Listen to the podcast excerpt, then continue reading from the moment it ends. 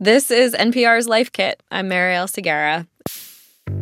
And I have some friends here with me Aaron Scott and Emily Kwong. Marielle, it is so lovely to have you here. Welcome to NPR. Yay! Host friends. yes, I'm excited. Okay, so I was told to have a big glass of water for this, but true to form, I do not. I have a a quarter of a cup of lukewarm chamomile tea with me. Mm. But you know those dregs, they have some water. You should you should just knock it back. Yeah, it's pretty gross. Marielle, maybe we need to talk about this. I mean, how much water do you drink a day? Clearly not enough. Um, I am constantly thirsty. I feel like I should be filling up more. Hmm. I mean, how how about you guys? Uh, clearly too much. I pee like twelve times a day, but I don't know. Is that too much?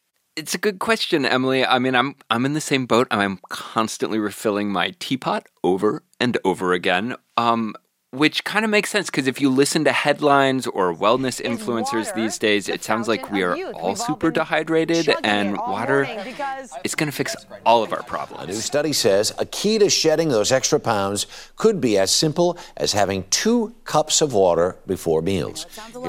But it's the best thing for your hair, your skin, your nails, and it's free. Water. You can talk more about all of the benefits, but for me, it just feels good. It's most. Uh, I heard J Lo's voice in that mix, and I do as I'm told when J Lo says it. Like I can't have too much water. That's my takeaway. End of episode. The trouble is, Emily, you can. Ah! Too much water can be deadly, just like drinking too little water. Oh, geez, seriously? how much am I supposed to be drinking then? Yeah, how much? Like science must have a hard number. What is it? Mm, you would hope so, wouldn't you? I mean, that is the million dollar question, or if you're the sports drink industry, the billion dollar question. But the answer, like most good things in life, is it's complicated. I was worried you would say this. Today on the show, we're going to explore the science of hydration and answer questions about the best ways to quench our thirst. Welcome to our collaboration, Short Life Wave Kit. Oof. No, no, no, no, no. Short Kit Life Wave. Oh, yeah. yeah. I don't know. We might need to work on this one. fine. That's fine. Sorry. Work in progress.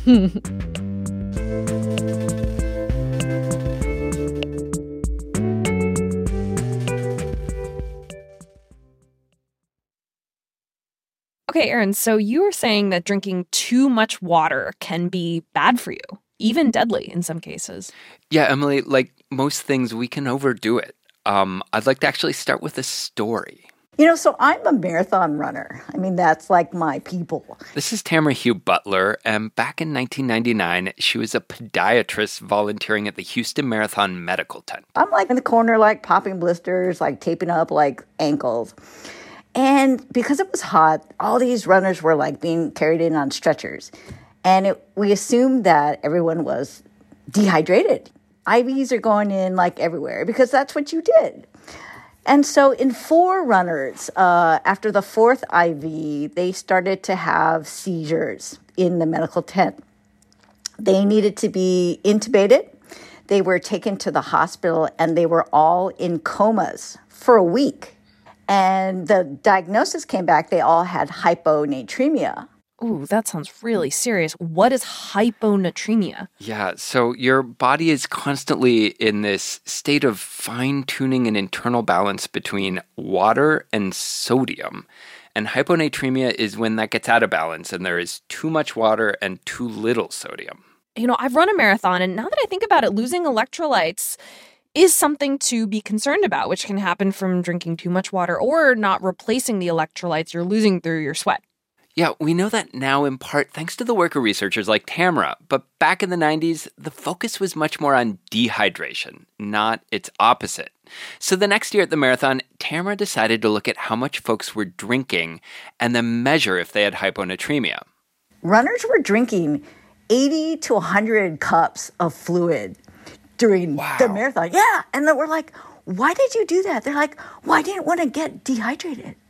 And so for me, I'm like, oh my God, they're drinking all this this water. It was such a wake up call for Tamara that she actually closed her podiatry practice and went to get a PhD with one of the international experts on hyponatremia in South Africa. And we did a series of studies and we confirmed that runners were drinking way too much fluid during the race. They couldn't pee it all out, and their brains were swelling and their lungs were filling up with fluid, and they were in comas, uh, with a few of them dying. Deaths like this are rare, Emily, but it is a risk for all kinds of athletes. I mean, Tamara says football season scares a lot of people in her field because young folks are guzzling water, thinking that it'll fix things like cramps and headaches, but then not realizing that drinking too much water can actually cause cramps and headaches. Hmm. I had no idea the the history of hydration dehydration research. So tell me, how much water these days do we think we should be drinking? Well, you probably heard that old saying of, you know, you should drink eight glasses of water a day, right? Absolutely, yes. Yeah, uh, not true. Um, oh. No one really knows where that came from, but for a lot of hydration experts, this is the myth that will not die. Because the real answer is it depends. It depends on your body size, on your activity level, if it's hot and you're sweating a lot. So, our first takeaway, Emily, is to pay attention to your thirst. It will tell you how much you need to drink. Mm, mm. Snaps. Listen to your body. Okay. Uh, though I will say, Aaron, I can barely pay attention to the thirst of my plants, let alone myself.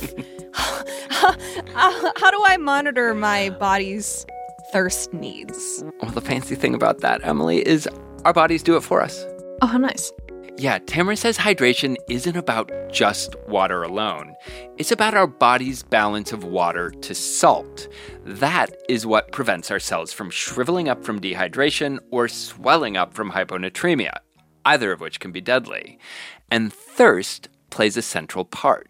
There are sensors located in your brain and they constantly are like tasting your blood. Like ooh to see how like if it's just right salt.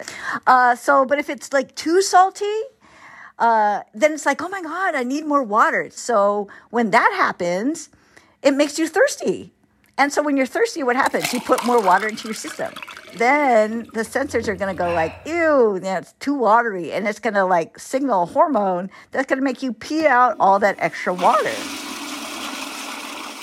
so these sensors are in your brain and they mainly connect to your kidney.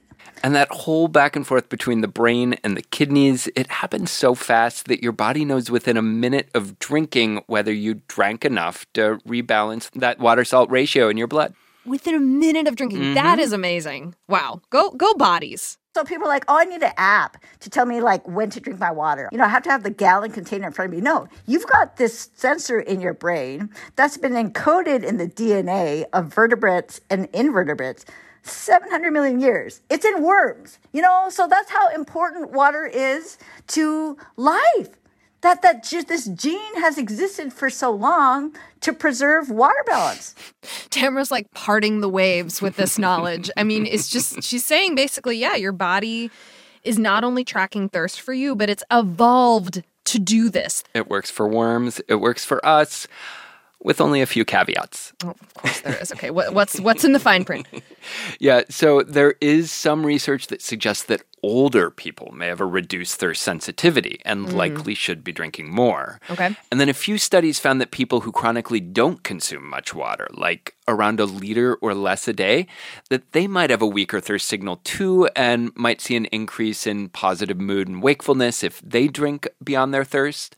And then other research has demonstrated that folks with certain medical conditions, including kidney disease, kidney stones, and urinary tract infections, they also can benefit from drinking beyond their thirst. Okay, good caveat. Certain population groups could benefit from drinking more.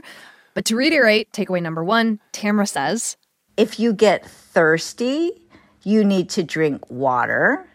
If you're not thirsty, you don't need to drink water. Now, Aaron, what role do sports drinks play? Mm, mm-hmm. Because I remember drinking a lot of Gatorade back in high school, um, out of peer pressure, maybe, and also just the ads said it would quench my thirst better than water and like replace my salts and electrolytes. Yes, Emily, this one brings us to takeaway number two. If you are sweating up a storm out there playing field hockey, running a marathon, whatever, salt is essential. Uh huh but it doesn't need to come from sports drinks. I mean, the experts I talked with said that sports drinks do have their place, like if you are super active and sweating for more than an hour and you need water, salt, and energy, they're a great option. But if you're not burning a lot of energy, then the sugar that is in sports drinks, just like sugar in soda pop, it can be a problem. I mean, you know, you've probably heard that whole idea that drinking more water helps you lose weight. Yes, I have heard this. Mm-hmm. Well, yeah, so that has only been proven to be the case if you're replacing sugary beverages like soda and sports drinks with water.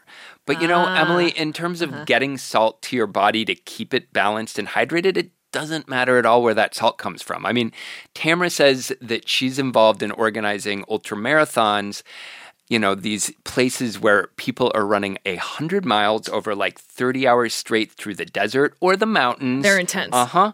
And she says that the organizers at these events, they just set out tables with all sorts of different beverages and snacks and just let folks kind of have their pick and follow their cravings, whether that's saying, you know, drink some water and use a salt packet, drink a sports drink, drink a soda, eat some peanuts or slurp some pickles. And then Tamara has actually sampled their blood and their urine and found that their bodies do a fine job keeping the water salt ratio in balance just by them following those cravings. Our bodies, they really are these finely tuned machines. Um, and just out the other side of thirst, like does does does pee color give us a clue if we're hydrated or not? Yes. So, takeaway number three urine color is not as good a measure of dehydration as thirst. I mean, if we think back to what Tamara was telling us about how the body balances water and sodium, then we remember that urine is a reflection of how much water the body needs to release in order to keep its balance. Urine is not a reflection of if your body is hydrated or dehydrated. Tamara prefers actually to measure your blood because that's what the body is measuring. But a lot of research, especially the research that says that lots of people are dehydrated, that looks at just people's urine. We did a study, it was on like 300 athletes. And so we had them pee in a cup and then we drew their blood. And out of the 300, there was like one data point where the blood was like outside normal, but like 50% of the urine was abnormal. And that person who is outside normal in their blood, it was because they actually drank too much water and we're dealing with hyponatremia, not dehydration. Oh, that's so interesting.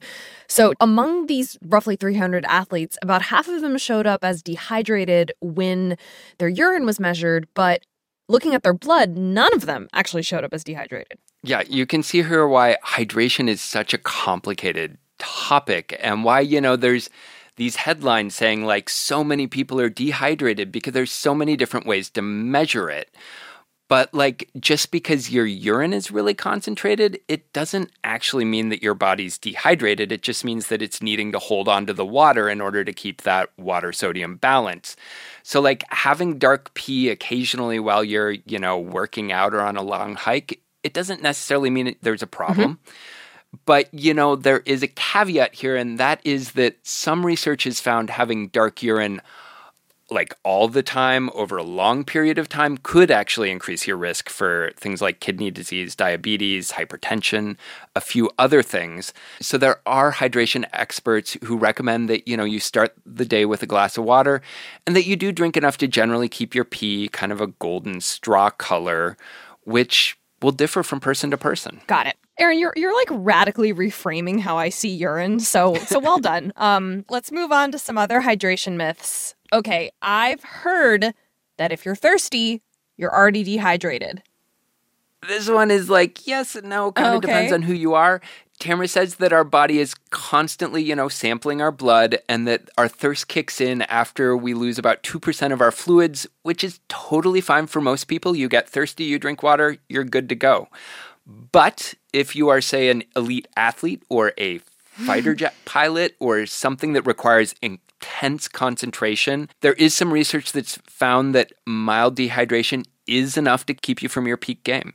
When you got to this 2% level of water loss, you did see some impact on what we call executive function, higher order judgment and thinking, and also sustained attention, the ability to continue to be vigilant and focus on, on a task, even if it's very boring. This is Mindy Millard Stafford. She's the director of the Exercise Physiology Laboratory at Georgia Tech. And she looked into this mild dehydration, which she says is also linked to things like worsened mood and lower alertness. And it didn't really matter if that dehydration was due to exercise, sweat induced loss, whether people were just not drinking enough, or if they were in a passive heating situation that was not related to exercise. That is to say, like, you know, sitting around in the hot sun. Mm, that's my, my favorite uh, water loss situation. so, but you might ask, you know, like, what is 2% dehydration? So, like, for me, I weigh 170 pounds. So, that for me is like three and a half pounds of water loss, which I thought was like huge, but Mindy said that you can lose like two pounds an hour if you're being super active. Mm. So if you're heading into a sports sun, or I guess like a sauna situation, uh-huh. it might be a good idea to drink before you get thirsty. Just might make everything a little more comfortable and clear. Yes. So our takeaway number four is you might want to, you know, quote unquote, pre-hydrate or have that glass of water in advance if you're about to go into a test or a race or somewhere where you need to really have a lot of mental focus, but most of the time in our day to day life, drinking to thirst is just fine. Okay, last hydration myth coffee and tea. I've heard caffeine is a diuretic and dehydrates you. yeah, and it turns out that this is kind of my favorite one because it's based on a study from 1928 that looked at three people. We can toss that out. It's too small of a sample size. yeah, and so they've done newer research, and this myth doesn't hold up at all. But you know what is a diuretic, Emily? What? Alcohol. Ah. But Mindy actually says caffeine in tea and coffee can help with things like sports. A little bit of caffeine added to a sports drink actually has an additional benefit for exercise performance. We know caffeine increases your alertness and probably some of your uh, cognitive abilities. Takeaway number five, my favorite so far coffee and tea count towards keeping you hydrated. Along with, you know, food that contains liquid, like fruit, soup, yogurt, mm. gazpacho. Yum. I mean, we get about 20% of our water from just food itself. Aaron, I have a pun for you, but uh, these are some watershed moments uh, you've included in this episode. Let's Applause. review our takeaways. One, listen to your body and drink when you are thirsty. Two, salt is as important as water if you're sweating up a storm. Sports drinks are one way to get it, but so is food. I vote for sports pickles. Plus one. Three, your thirst is a better indicator of hydration than your urine. But some experts say it's good to generally aim to have light yellow golden pee. Four, you don't need to drink before you're thirsty or prehydrate unless you're really, really focused on peak performance. And takeaway number five tea, coffee, and really any beverage count towards hydration, except for alcohol, as do many foods. One delicious option uh, watermelon with some salt on it. I mean, really, hydration, like so many good things in life, comes down to balance. It's like a happy medium, right? Not too much, not too little, just the just right, the Goldilocks sort of approach. Thanks so much, Aaron.